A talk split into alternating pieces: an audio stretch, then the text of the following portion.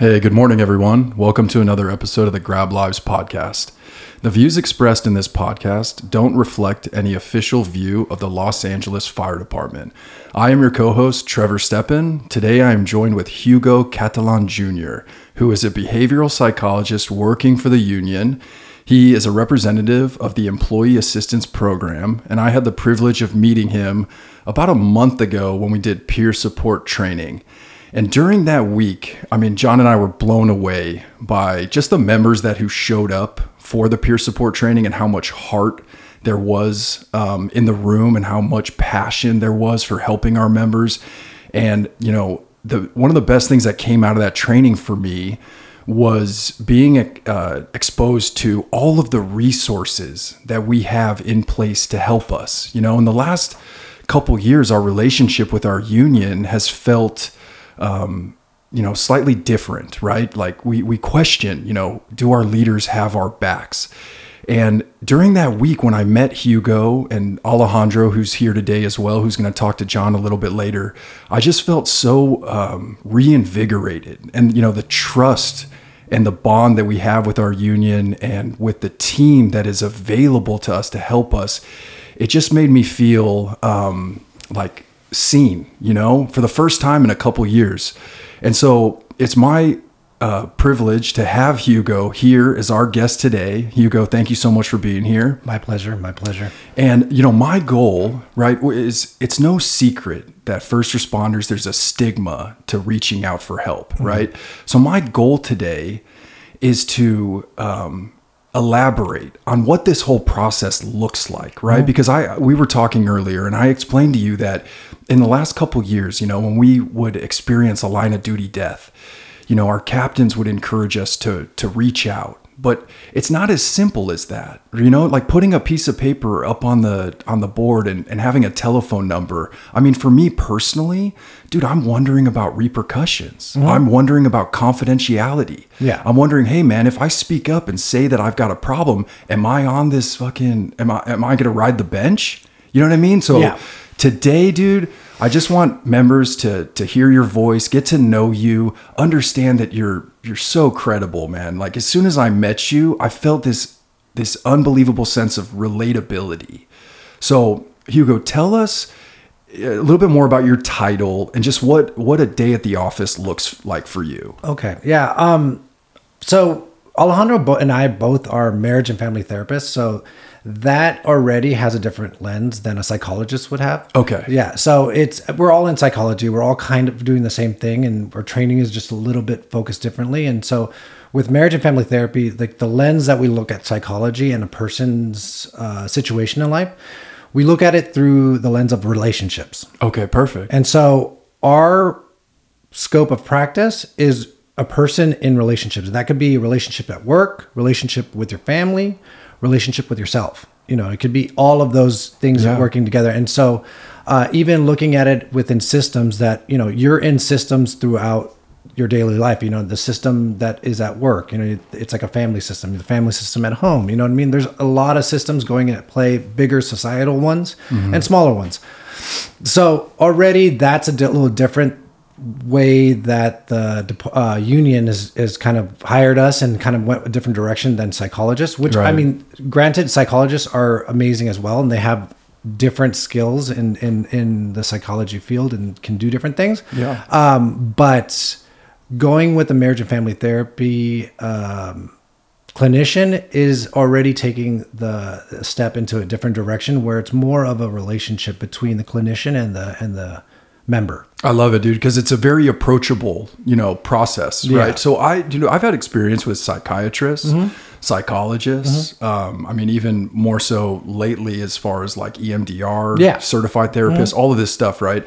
But what I'm hearing right now is because you have relationships at the foundation of your treatment, you mm-hmm. can apply this stuff, yeah. right? Because I, I think, dude, when I got hired, so like seven years ago, I met with a psychologist. Yes. And there was a lot of worksheets. Yeah. And there was a lot testing. of yeah, there testing. was testing. It was yeah. a lot of like, okay, you hit this score, so mm-hmm. you're depressed. Yes. And let's try to change the way you think. Yeah. And and marriage and family therapy, that that's kind of all encompassing all encompassing, right? Yeah, if the name is a kind of a misnomer. Yeah. Um, but we are the first type we're the first therapist to bring a couple into the room together, or the it. first therapist to bring a family in the room together. Yeah, and if you're single, you mentioned the relationship you have with yourself. Absolutely. And that has been the biggest development that I've had in the last few years is how I talk to Mm-hmm. Yeah. myself. Yeah. You know, and I was thinking on the drive over here, right?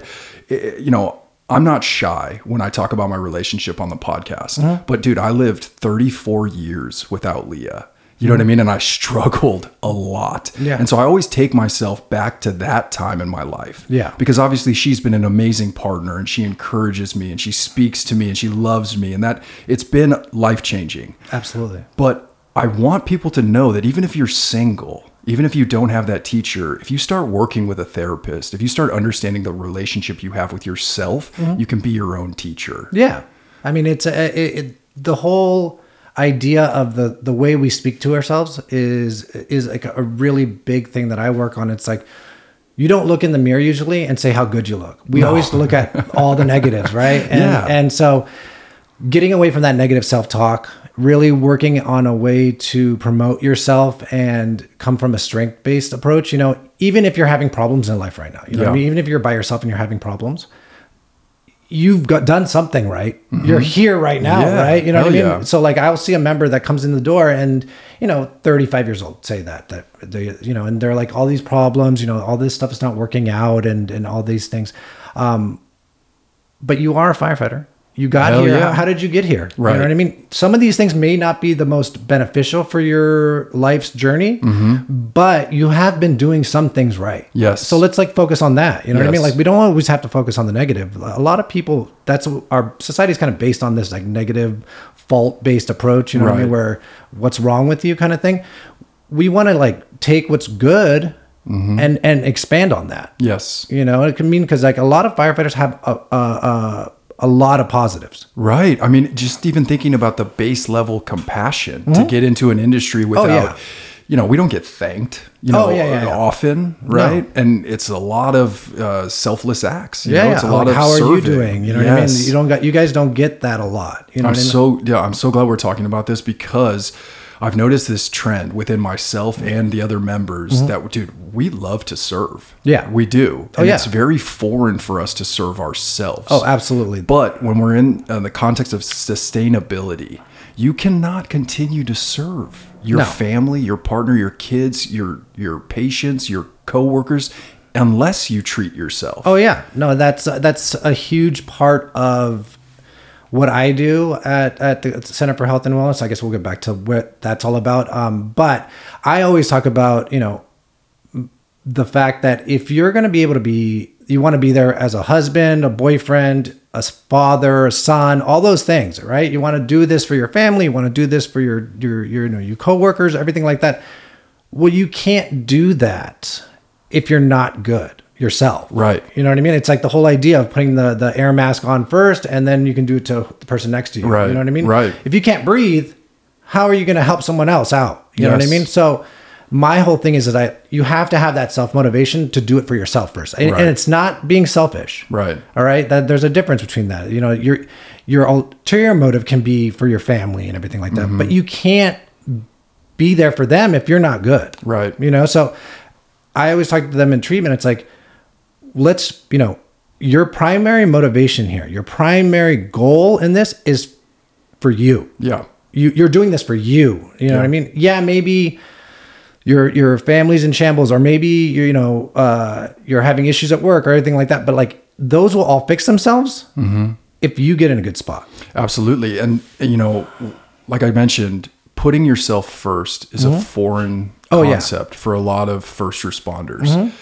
But the idea of making yourself whole, mm-hmm. it's not like that's going to lead to this runaway selfish behavior. You're going to put it back into what you've always been into. You're mm-hmm. just going to show up better. Yeah. Okay, so I mentioned the the classic treatment that we see. It kind of it's like checking a box almost, right? It's like here's the number to call. Yeah. So for years I've been like, nah, I'm good, Yeah, right? yeah, yeah. And you know, I've I've talked to you about we have amazing health insurance. Oh, yeah. So I've used outside the department resources Mm-hmm. for help Yeah. um, but I want to paint a picture today. So like let's say that I was brave enough or let's say that I just hit hit my max on, you know, stress that week. Mm-hmm. And something motivated me to make that phone call. Yeah. Okay. So you you're hired by the union. Okay, How many so- people are a part of that team? Okay, so the union has had an EAP program for 30 years. Okay, Um, and EAP stands for Employee Assistance Program. Gotcha. Technically, we still do that, so we encapsulate them now. So now it's the the UFLAC Center for Health and Wellness. Okay. Um, we have an office in Arleta, California, out um, by you know 81s out, out there by- Okay. in North Hollywood, The Valley. Pa- Panorama City, yeah, Yeah. Valley. And so we're at old sevens, old 81s. That's where we're our station. That station used to be there, and now it's a mental health facility. Awesome. They remodeled it, so now it's just offices for us clinicians. Okay. Um, it is confidential. It's gated so that you have to ring a doorbell to come in. There's an entrance and an exit, so it's just like a therapist's office. Um, the union has pretty much given Alejandro and, and I and the other clinicians to have our own private practice just for LAFD members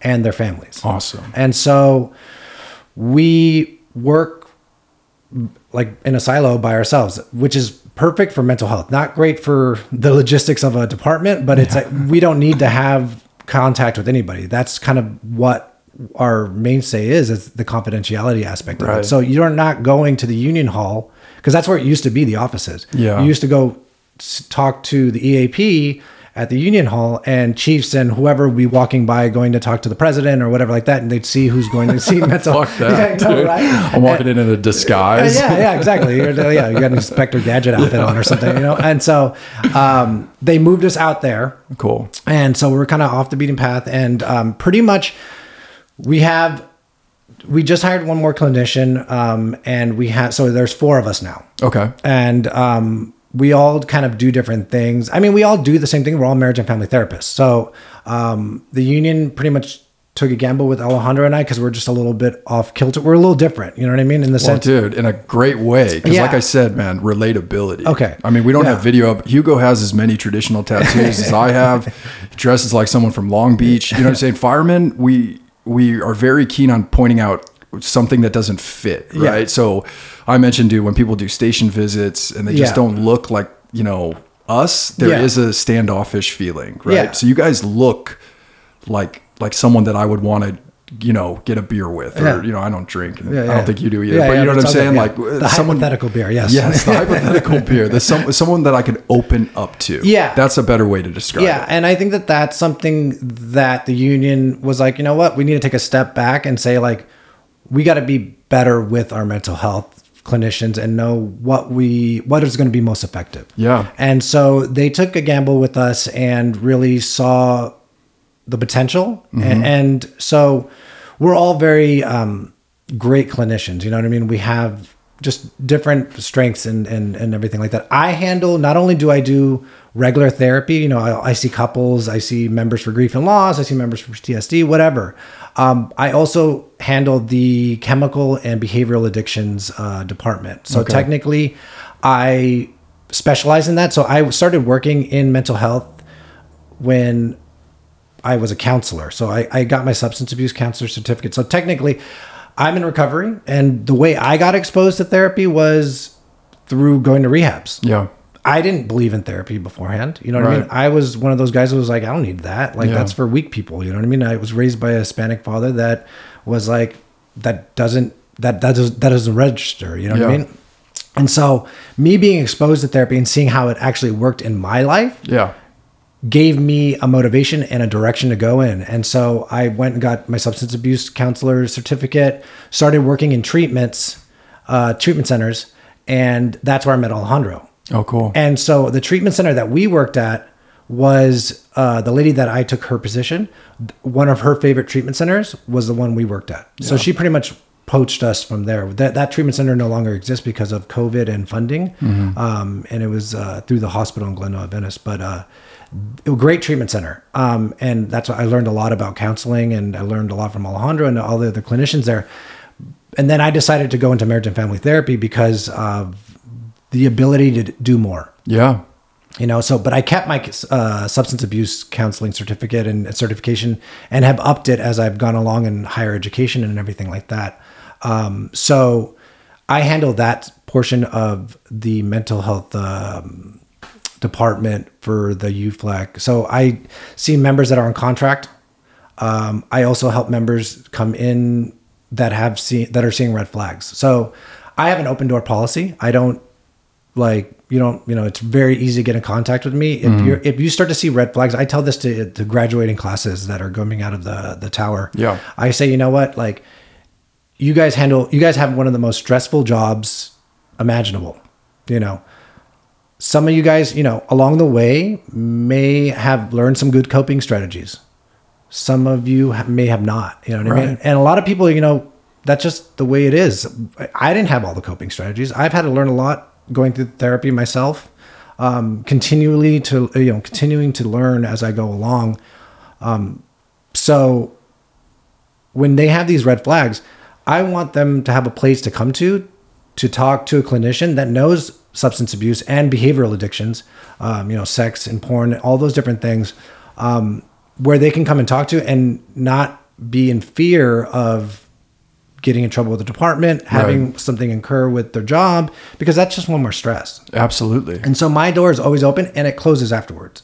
I don't talk to anybody. You know what I mean? I don't have a chief I have to uh, speak to. I, I- you know, the union lets us handle our members the way we want to. You know what I mean? Because they trust us as clinicians and they don't micromanage us. I love that, dude. It's awesome to hear because we are afraid of repercussions. Oh, you know, yeah. as much as we complain about this job, dude, we don't want to lose it. Oh, you no, know. And. I was on it. Uh, I was taking a low dose uh, Zoloft Mm-hmm. when I was in the right before the drill tower. I was. I used to be married. Mm-hmm. And I was having a lot of problems in my marriage. And then I had this like opportunity to get my dream job. And I was like, man, I'm fucked up right now. So I went to speak with a psychologist. He put me on a low dose Zoloft. Now I'm in the drill tower. I have great insurance, but I'm scared to refill the prescription now that mm-hmm. I'm using the department's insurance. Yeah. I remember making a phone call to the Relief Association and kind of like being super vague Yeah. about let's say I need to refill an antidepressant, you know, and I just got so scared, dude. I paid out of pocket for it. Oh, wow. I paid like 250 bucks for like a 30 day supply because I was so scared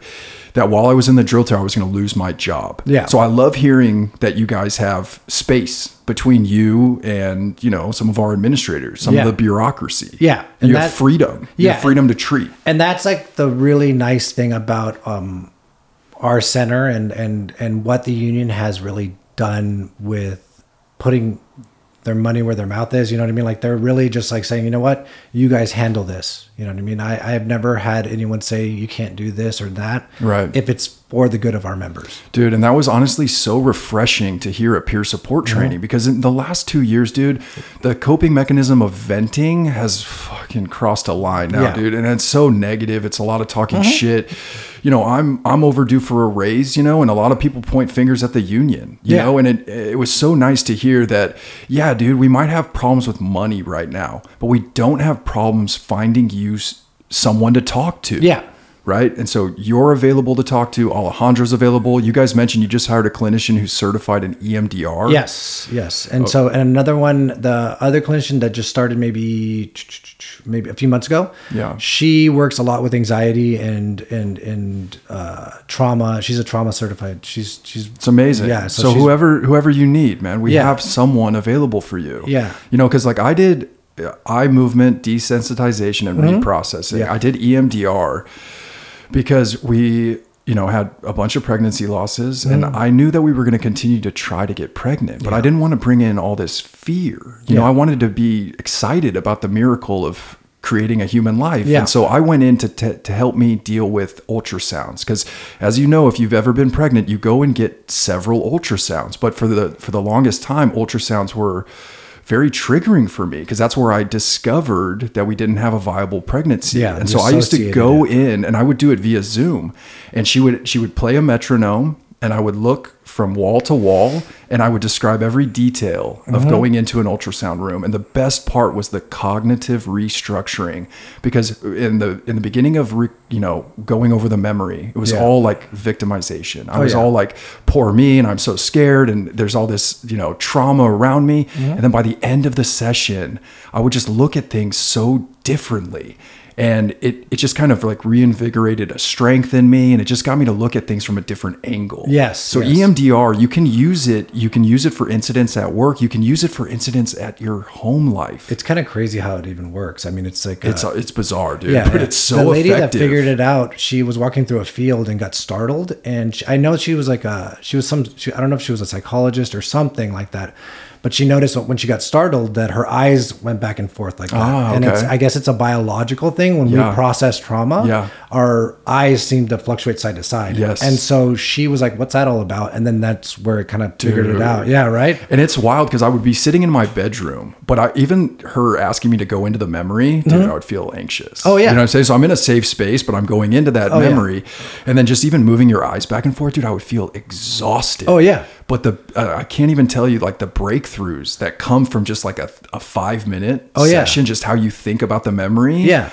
dude, It's and trippy how rewriting these yeah. narratives, Yeah. right? So we're trying to accomplish something today. We're, we're rewriting the narrative of reaching out for help. Yes. Right. Because what I'm envisioning is, dude, I make that phone call. All eyes are on me. You know what I'm saying? Now my crew is second guessing my ability to perform under stress. Now my captain is watching me a little bit more closely. Um, and and so the goal today Okay. is just to just to know that if I make that phone call, what what are you gonna suggest? Do we meet in person?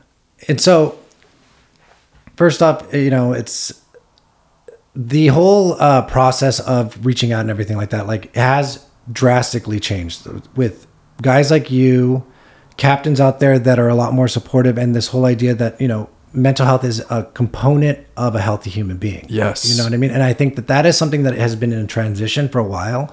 And the department is going in that direction. You know- Awesome. You know, what I mean? I, I've noticed that trend, especially with any time I've met a new member or a captain or a chief. Yeah. Very supportive. Yeah. Very into it. You know, even if they're not into it for themselves, they know that it's important for the membership. Yes. You know, and so I think that that's, you know, and, and you guys have a great fire chief that is also very supportive of behavioral health as well. You know Yeah. what I mean? She's very, very forward thinking with that. Um, It's important. I'm so glad you acknowledge that because you know a lot of times we generalize. Mm-hmm. I dude, I hear all the time they don't care about us.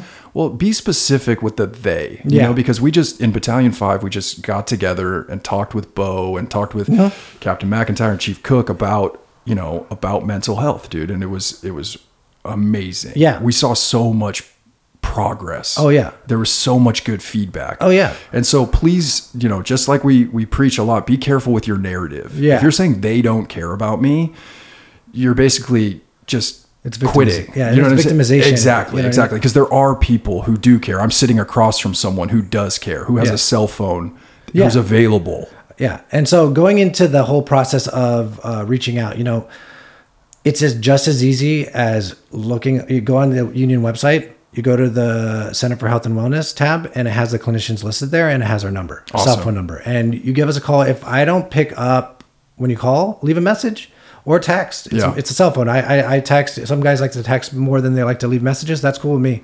Um, we like to have a turnaround, you know, maximum is a 24 hour, but most of the time it's within a couple hours. Dude, amazing. Because we hear a rumor, right? That is, if you try to make an appointment, you'll wait three, four months. Now, what I learned in peer support training was we have two teams of psychologists, correct? Yes. The departments, Yes. and the unions. Yes. And now I'm not even criticizing the department psychology team because I have spoken with members that use them. Yeah. Right. They they meet with them and they- they've they've had a great amount of success. They are amazing. Um, you know, they're both. There's only two psychologists, and Right, so and they hence the wait time. Exactly, and so they're they're really uh, investing in getting more psych, more psychologists there, more feet on the ground, Great. which is which is huge.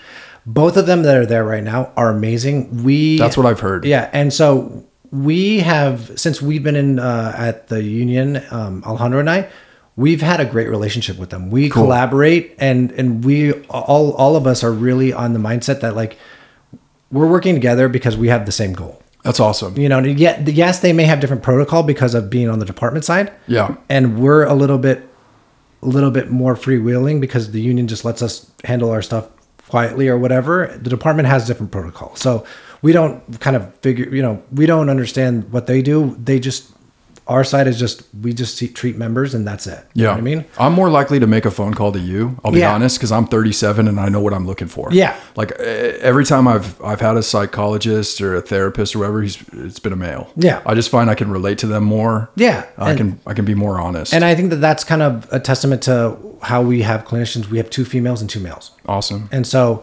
um, that's something important when you're coming to look for treatment too. It's like don't get hung up on the fact that like the first person I saw I didn't like, okay, I'm stuck with them forever. Yeah. It's not like that. I'm not going to be upset if you're just like, dude, I don't think this fits. Right. I'm not going to be like, man, you know I'm gonna Storm out, get the hell out of my office. No, I'm not going to do that at all. That's like when someone decides not to go to the emergency room. Yeah, yeah. I'm not like, are you kidding me? Yeah, yeah, yeah, exactly, right? It's I'm like, okay, this is- that's fine. great. Yeah. You're, that's your Call me back if you need me, but that's awesome. I'm gonna go yeah. get a coffee. Yeah, you have your own self determination. You're good. Yeah, You yeah, know what I mean? Um, so my goal too is like if it doesn't work with me as a clinician for you, like I'm gonna be there to help you find the right one. Awesome. You know, awesome. so part of our job as marriage and family therapists is, you know, referrals. You know what I mean? Being able to get you to the place that you need to go to. So our center, we see members and, you know, family members um, for, you know, relationship issues, anything like that's going on in their lives. You know what I mean? And and with family, like we tend to, um, if it's just a family member, we will see them for like six to ten sessions, stabilize, and get them to appropriate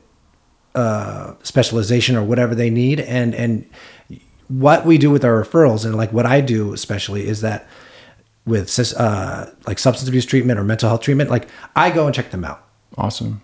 I go, you know, Alejandro and I will do a, a field trip and we'll go check it out. We know and what's you know, little, you know what's going to be effective or not. yeah, we know we know substance abuse. You know what I mean? Like I know a treatment center that's you know going to bojangle around, and you can you know Yeah. you see people walking around the halls like, what are you doing? Like you know they're supposed to be in treatment. We um we vet them. You know what I mean? We Yeah. vet the mental health treatment centers as well. But also part of vetting them is making them accessible through your insurance. So Right. it's I'm not going to send somebody to a treatment center that's not covered by your insurance. That makes no that makes no sense. I love that, dude, because we do have incredible insurance, Mm-hmm. but nowadays in modern healthcare, it is common for therapists to not take insurance, Mm-hmm. Yeah. right? They might do a super bill. Yeah. But for me, right, I went to a treatment center that took my insurance. Yeah. And dude, the weight that that was lifted off my shoulders, Huge. knowing that I was going to receive a team Huge. of, of, you know, therapists that, and I was going to pay zero Yeah. out of pocket. Yeah, It's yeah. like, why wouldn't I do it? Oh yeah, like I always say to people when they come into my door for treatment, like I already know they're nervous. You know what I mean? Like it, Hell it- yeah. you know what I mean? Like it's that's walking through that door is already such an accomplishment. Dude, most people are are still trying to learn how to open up to their partner. Oh, yeah. So to open up to a stranger. Oh, yeah. It's daunting. Oh, yeah. It's it's intimidating. But what I want to communicate just from someone who's walked through these doors Yeah. is having someone who works for you, having someone Mm-hmm. who is trained to listen and to provide help.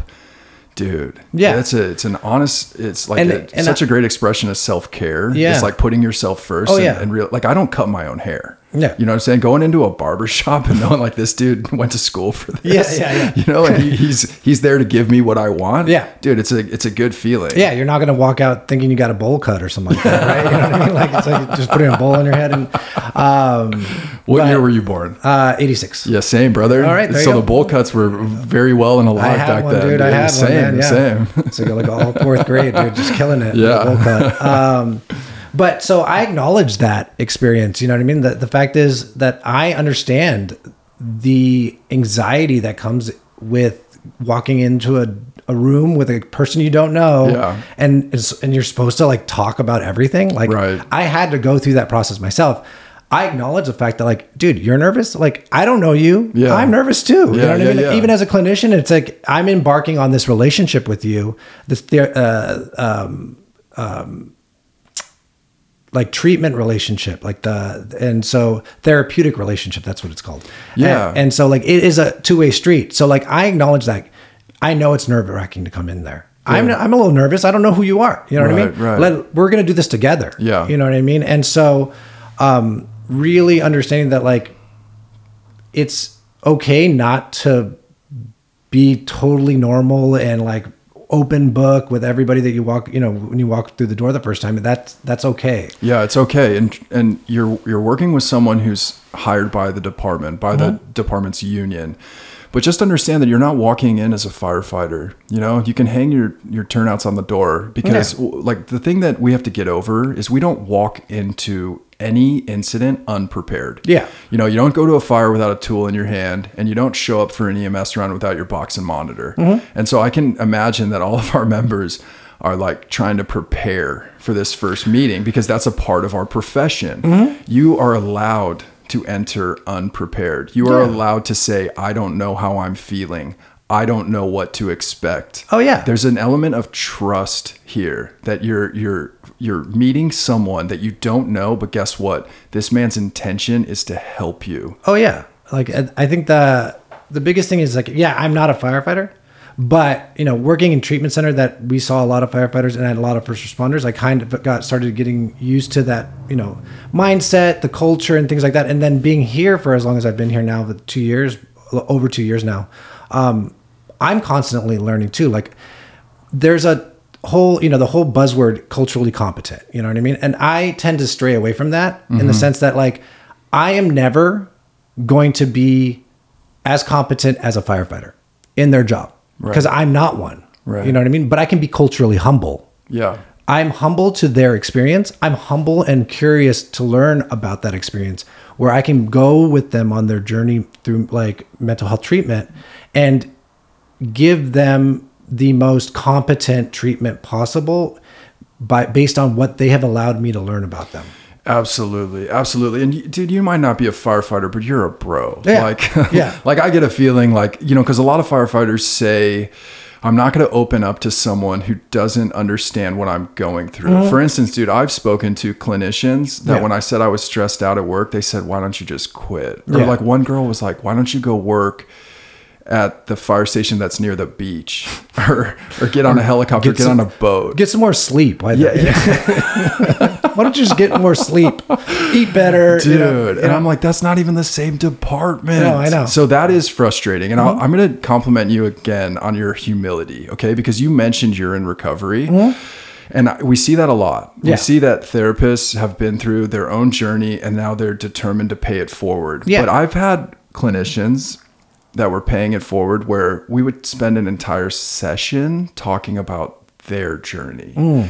And I almost felt like this person's mo- motivated by redemption or they might be doing it for them and I didn't get that feeling like I was being served. And Mm-hmm. you you just give off this this whole vibe of being humble. You've been through it. You have this credibility, but you're you're you always make like me the focus, you know? So like I just I really love that quality about you. Thank you. No, Yeah. I, I think that that's part of being a effective clinician is that I my story, yes, it influences my treatment of you know my the treatment I give to members, um, but it isn't my story. You know what I mean? I go into a, a session with a member and it's about them. yeah. You know, yes, my story at times may help a member Oh, for sure. The but it's not relatability. the, yeah, but it's not the center of it. Right. You know what I mean? I don't, you know, if my story doesn't fit into theirs, like if, if my recovery journey, you know, my exposure to treatment, those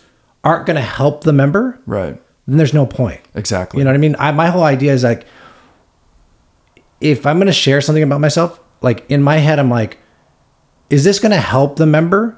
Or is this about me getting Right. validation? And that's your self awareness, dude. It's it's all time. So yeah, I just want to uh, communicate to our members that you know, like that, that that feeling of not wanting to open up someone who who doesn't do this for a living. Well, as long as that person's relatable, you know, as long as that person's humble Mm-hmm. Yeah. and wants to understand like why you can't just transfer and fix everything with a slow stations because slow stations don't exist anymore. Mm-hmm. yeah, know, yeah, yeah. It's, it's kind of a joke. So, but you've been doing it for two years, man. Yeah. So you you understand.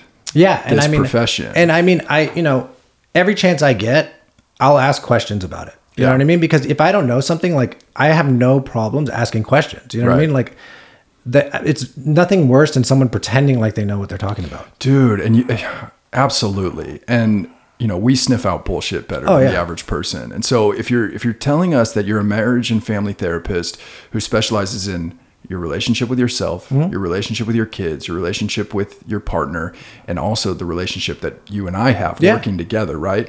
Is that's always going to be a better foundation. Oh, yeah. If you come into any relationship wanting to hear the other person's perspective, wanting Yeah. to understand what they're going through. Yeah. So, and I really love that you brought up the substance abuse because you can't you can't make your relationship better if you're still battling an addiction. Yeah. You And- can't that that cannot be like, "Oh, we'll deal with that later." No, no, that you that takes primary focus. I mean, I've seen uh, members that have you know more than one issue. And- Yeah, but substance sure. abuse is something. You know what I mean? Their their relationship to drinking or drugs is um, influencing everything else. absolutely You know what I mean? You can't really get better unless you take care of the primary issue. Dude, the the worst I ever was, you know, and you know, this was like at a time in my life where I was single, I had Mm-hmm. no healthy coping mechanisms. I had suicidal ideation. Yeah. The the thing that changed me was I got sober. Mm-hmm. You know what I'm saying? I just wasn't able to think clearly. And this is why, dude, there's there's kind of like two schools of thought. One is let's encourage people to check on that person who's hurting. Mm-hmm. And then I'm in this I, I agree. That is a fantastic way to to help, right? But there's also this other way that I kind of believe in, which is encouraging that person who's hurting to reach out, right? Because at that time in my life where I was drunk and I was sad and I felt alone, dude, I was ignoring phone calls left and right. Oh, yeah. You know, so I, you know, I think I was talking with my mom, and then I had a, I, I had a trip plan where I was going to go camping with my sister, and so I was like, okay, I'm going to be in nature, and I'm going to have, you know, this girl that I love and who's, you know, who's always been there for me, Yeah. and I'm going to show up sober. I'm going to show up where I can actually get the most out of this camping trip. Yeah. You know? And so that was a big, a big part of my journey was just clearing my head Mm-hmm. Yeah. you know and so that's what i i've kind of focused on encouraging the people who are struggling you know like because if you are ignoring those phone calls or people are making sense or giving advice but you're just not ready to hear it you know i want to encourage them to, Mm-hmm. Yeah. to reach out That's the big thing, you know, uh, with such a big department and us being four clinicians, it's not feasible for us to be calling everyone that. yeah we think- everyone who's off injured i Yeah, mean that's yeah. a huge list And I know that yeah, I know that peer support's taking that on as wanting to do that for their peers. Right, because it is effective. Yes, right? we may call twenty people and one dude who answers. Guess what? That's better than nothing. Uh, absolutely, and I, and I, and and you know, us reaching out it does work, but it also has to come down. There has to be a culture within the department to you know. If someone calls, if someone's hurt, they call nine one one. You know what I mean? They're right. not. They're not just not calling. You know? What yeah, I mean? we're not calling. Yeah, we're yeah. not cold calling for business. Yeah, yeah, exactly. You're not going out there being like, Do like, you wanna go to the hospital you, today?" broke your leg? Uh, like, you know what I mean? Like, are you drunk? Like, I, we could take you somewhere. No, um, no. Uh, so knowing that we're there and and just calling us for anything, and knowing that you know, um, especially with substance abuse, it's like scary as hell because like you know, I'm gonna lose my job. They're gonna test me. All this different stuff. Like, the big thing is is not to focus on all the other stuff. You know, like everything else that's that's auxiliary. Yeah, losing your job is better than losing your life. yeah, but I mean, some members that might be different. You know what I mean? Like some guys, that's what gets them motivated to get sober. You know what I mean? Gotcha. Uh, but the big thing is, it's that with my like department and what I how I've changed the the the addiction program. I kept it pretty much the same because it's effective. But my idea is that I want members to know that like even if they call me to talk about their addiction, they're not going right away to a treatment center. You know what I mean? right, right. I want to know what's going on in their life. You know what I mean? Like I'm not going to go and call their captain and say, you know, yo, this guy's drinking on the job or whatever. Like that's not my role. You know what I mean? My role is to get you help in the most appropriate way possible. Um, we don't like when someone comes in my door that says like, I think I'm drinking too much. Okay. Like no one knows besides you and I. Yeah. You know what I mean? And we can work on a plan to get you in a better spot. You know what I mean? Be it outpatient treatment, be it inpatient treatment, be it um, just treatment with me, you know what I mean? Counseling and like maybe doing different exercises and different things that like can uh, help promote sobriety. Yeah. Um, and or sometimes it's situational. Sometimes you're in a bad situation. Like there's members that are on on a in a depart in a station or on a special duty or whatever that is not conducive to their like well-being. So changing those things, you know, maybe it's a relationship or anything like that. But I my big thing is that, you know, no coping mechanism should be you know, if it makes you feel better or whatever for the time being or whatever like that, it shouldn't cost you your your your job. It shouldn't cost you your friends, family, your life. You Yeah. know what I mean? At the end of the day, um, none of that should be affected. You know what I mean? A, a coping strategy should be a positive thing to get through tough times. Yeah. Not just something that you rely on as a crutch. Right. You know what I mean? And so. I always tell like the graduating classes and even the guys going into the tower because we speak to both. We speak to them when they go into the tower and when they come out. When did that start? I don't know. I know that they've been doing it for a while, but the style of presentation, as you've seen with Alejandro and I, is a lot different. It's so different, dude. Because I remember when I was about to graduate, we had a member come in who was in AA, and he, he just kind of talked about burning the candle at both ends and Mm-hmm. Yeah. drinking too much. But Yeah. at that time, man, like, um, I was just focusing on graduating. I was like, uh, no. I'm Oh, and like, so, yeah, yeah, yeah. I don't need to hear this. You're about to go into a, your, your first house. Like Yeah. that's like not you're, you're you're thinking three times down the line. but I've matured a lot also. Yeah. Like on my first four years on the job, dude, I was proud that I didn't sleep. You know what I mean? Yeah, yeah. Like I, it was a high. yeah, you know, I- machismo. like yeah, you know what I mean. Like it was I a handle- rush, yeah. dude. Yeah. and like now I got a baby coming. I think a lot more about safety. Mm-hmm. I thought I think a lot about more like about just like taking a Wow, nap. you're becoming an adult. about time, dude. Right on time is what I like to say. Uh, yeah. So you know, honestly, you're gonna speak to people in a graduating class, and some of those guys are like, you know, this ain't for me, right? Yeah. But there is that one person, or maybe more, that is gonna benefit from you speaking. Yeah, you know, and I and I know that the the clinicians beforehand had a very like canned and like written up presentation, and it was very dry. And so Yeah. like you, you you see right through that. You're not paying attention to that. You're you just signed life insurance. You just signed Yeah. your life away to the union. Like you know all those different things. So you're like you're not focusing on that. As you saw with uh, Alejandro and I at the peer support conference, like how we talked in front of the the the group of peer supporters, It's real. yeah, well, that's how we talk to the graduating class. Awesome. You know what I mean? Like, so th- they're getting all these like you know sterile people in front of them, and then they get these clinicians that are not, and Yeah. we're just kind of speaking from the heart. Yeah. Like for instance, like the way I'm talking to you right now is the way I do treatment. I can tell. That, that like I, everyone's like, oh, you're like, are you gonna have me lay down or write notes? I like, I don't write notes. We just sit there and talk. You know Yeah. what I mean? Like, it's about the relationship. You know what I mean? Like, if you're not comfortable in the situation, you're not going to open up. Right. You know, you're not going to want to talk and take risks. You know what I mean? Like, I understand that. You know what I mean? I really want therapy to be a kind of stress free zone. You know what I mean? Like everything else in your life is already stressful. Like know, why does right? therapy have to be stressful too? like that's not the point. Yeah. You know what I mean? So we go there and talk to the, the graduating class. I tell them, you know what I mean? Like, you know, your first year, you're not going to like, even if you have a major drinking problem, like you're, you're not going to be able to go to treatment. Like you, you're stuck at work. You have Yeah. that first year, you're, you know what I mean? So even in that situation, I've had, you know, probationary uh, firefighters come to me and they come and see me on a monthly or a weekly basis just to navigate that first year stress. You know what I mean? Like a lot of it is oc- occupational stress. You know what I mean? Like they may be drinking more because of them being at their first job ever. Like this is their first job ever, and it's like, Right. and you know, so they're stressed out and everything like that. So we work out that situation, and so- usu- and usually the drinking will subside and stuff like that. And if it needs to be reassessed after th- their their third house and everything is calmed down, they're not on probation anymore.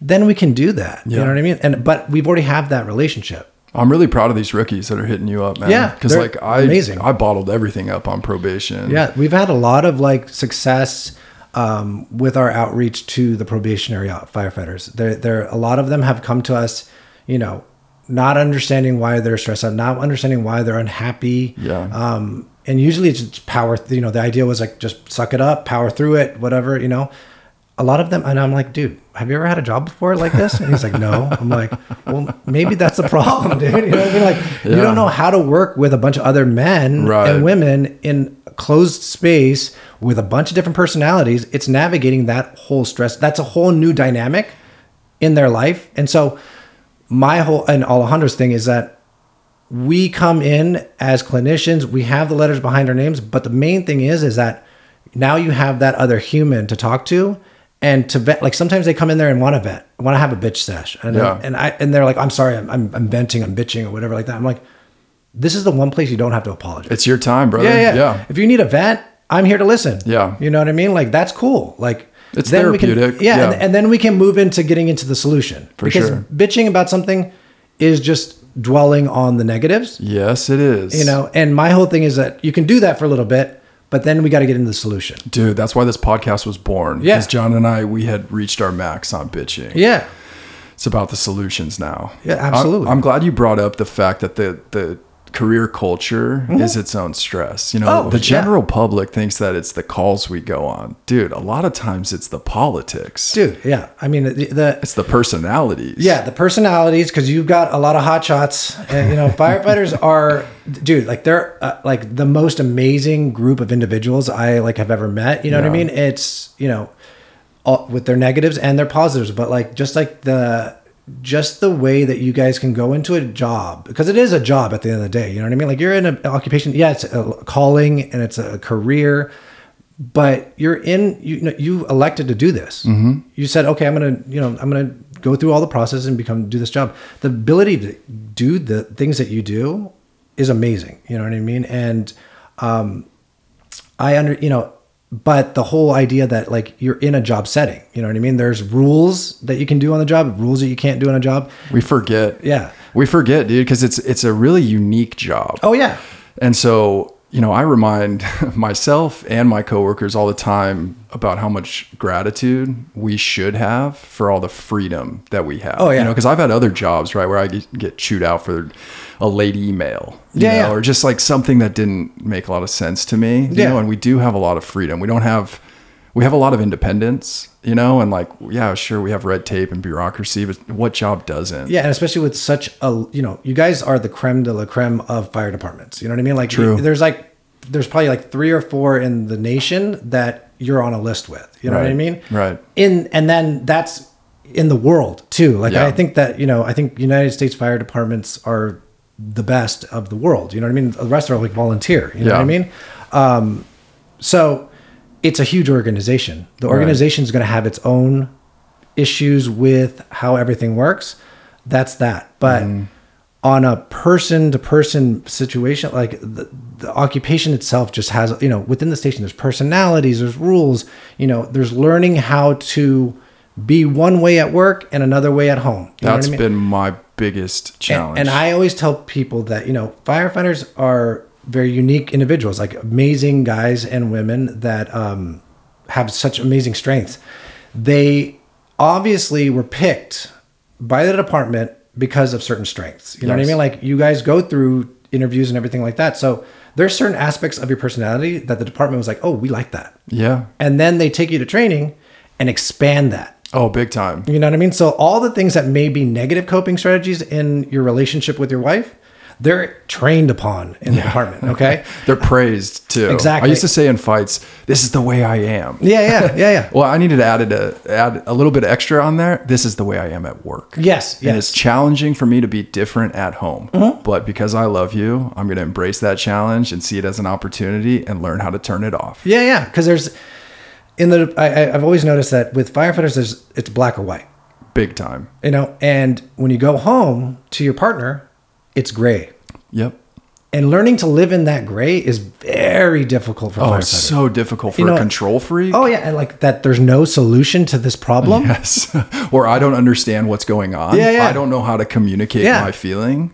Right. That a lot of my treatment is dealing with firefighters in just that space. Yeah. Like teaching him, like I I have a firefighter that will come into me and he'll be like, just learning to live in the gray. Like that's all that that's our treatment is learning to live in the gray. That's it. And so going home and not assessing for a situation and not looking for a solution and then uh, like uh, accomplishing that that Right, task. right. Like I'm like, if your wife didn't ask you to do it, she doesn't want you to do Right. it. You know what I mean? Right. So dude, I was like, I was so guilty of that. I would like straighten up and do all these things. And then I would be stressed that I did all these things on my day off. And then resentment would build. And then I'd be like, wait a second. I did these things because I wanted to. Mm-hmm. Yeah. Or I did these things as a way, a means of getting love. Yeah.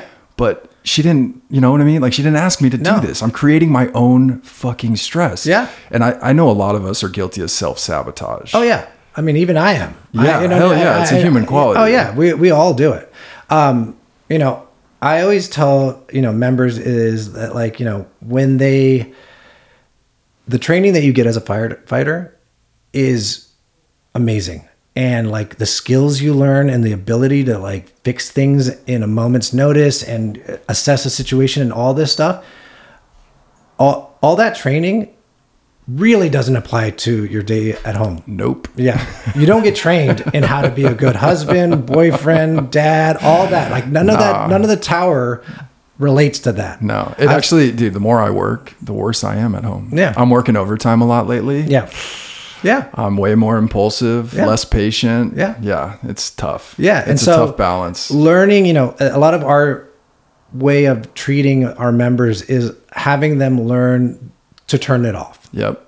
you know whatever it may be you know what i mean i know that you guys had a, an episode talking about grounding Yeah. yeah you know what i mean and you know i know alejandro's going to talk about his serenity lap that he does afterwards i know i play music you know a certain type of music or you know there's certain things that i do to turn down um but like like i have a light in my office it's like a salt lamp and i turn it on when i'm doing sessions Nice. and when I leave, I make it a, like a conscious, even if it's just unplugging the lamp, but it's like I'm unplugging what you know all the stress, all the things that I'm carrying for all these members, and leaving it right here. That's and healthy. not taking it home. You know what I mean? Yeah. So there's always a ritual you can do. Yeah, And so- rituals are huge. Yeah, and so even if it's something very like switching your shoes before you get into your car, that you have like Yep. you know something like that that is just intentional. Yes. can help. But and tactile. Like Yes. you're absolutely right. Like when I make relief in the morning, meaning like I'm telling Yeah. you know the guy that's coming into my position, hey, these are the calls we ran, these are the equipment Yeah. we used. I, I make an intention of having a ritual when I'm hanging up my turnouts. I'm I'm not just hanging up my PPEs. I'm hanging up the the stress that I felt Yeah. At work. Yeah, and it's intentional. Even It's- if it's something that's simple that you would be doing anyways. Yes. If you're doing it with the intention behind it to do something else, then that's that ritual. You know what I mean? You're you're attaching something to, that's important to just a normal day to day thing. Yes. And so like that's kind of like one of the things that we talk about, but it's really you know with members it is learning that like this training it doesn't apply to everything. You know what I mean? You can't be a firefighter 24 hours a day. That's where a lot of uh-huh. problems happen, you know? Yeah, and I think a lot of guys and girls can relate to maybe being called out. Like, I can think of so many memories right now where I was just in the fucking zone, mm-hmm. dude. My first few years on the job, where Yeah. like a buddy of mine was like, dude, you're like way harder now. And I was like, yeah, you know? And he was like, nah, dude, it's not a good thing, you Yeah. know? Like, and I didn't cry for 10 years. I remember this one time at a family dinner, the way that I asked my brother to pass the salt, my mom was like, ooh, that was not nice, you know? And I didn't see anything wrong with it because that's how I would talk at a fire station. Yeah. So turning it off and learning to live in the gray, it is helpful. It is, you know, about making this career sustainable. Yeah. Because, you know, you may go your entire career, no problems. That's fine, you know, but I think if you found this podcast or if you're even interested in the behavioral psychology department offered by the union, then you maybe have this little voice that's telling you, hey, there's some shit to work on. Yeah. So I know we could talk all day. Yeah. I know we're going to try to keep today's episode short. My goal was to to allow members to meet you, hear your voice, Yeah. understand that you're super credible, you're very relatable, and you're available, right? And you get back to someone within a certain amount of time. And guess what? If you can't work with them, you're going to refer them Yeah. to someone that can work with them. Yeah, and I'm also, you know, the a big thing with us too is that we understand how the scheduling works with the department. Yes. So like normally with a therapist you have to have that like you have to like change your uh, appointment within a certain amount of time. Like I have the understanding that like I have all these appointments, but it's like musical chairs. Like I get Yeah. calls, I didn't get relief, or I'm going to be late, or you know I'm I had I took on overtime or whatever like that. I understand that, and so I work with members in that sense. Like it's not like again I'm going to be mad at you for changing your appointment. like it's like I get it. You know what I mean? Dude, Like, I'm so glad you brought that up because Yeah. I I've had the experience where the, this dude wanted to talk to me every other Wednesday. yeah, and, and I, sometimes I'm on duty, and then if I canceled less than 24 hours in advance, dude, I get charged like 50 bucks. Yeah, yeah. And so like again, therapy is not supposed to be as stressful as the life that you're living. You know what I Yeah, mean? So like I tell everybody, don't trip. It's all good. Like if you need to change your appointment, it's kind of last minute. I'm not gonna be mad about it. It's Yeah. okay. We'll, we'll work with whatever. You know what I mean? I also do Zoom, um, and sometimes even members are a little bit more nervous or cautious and want to just do phone.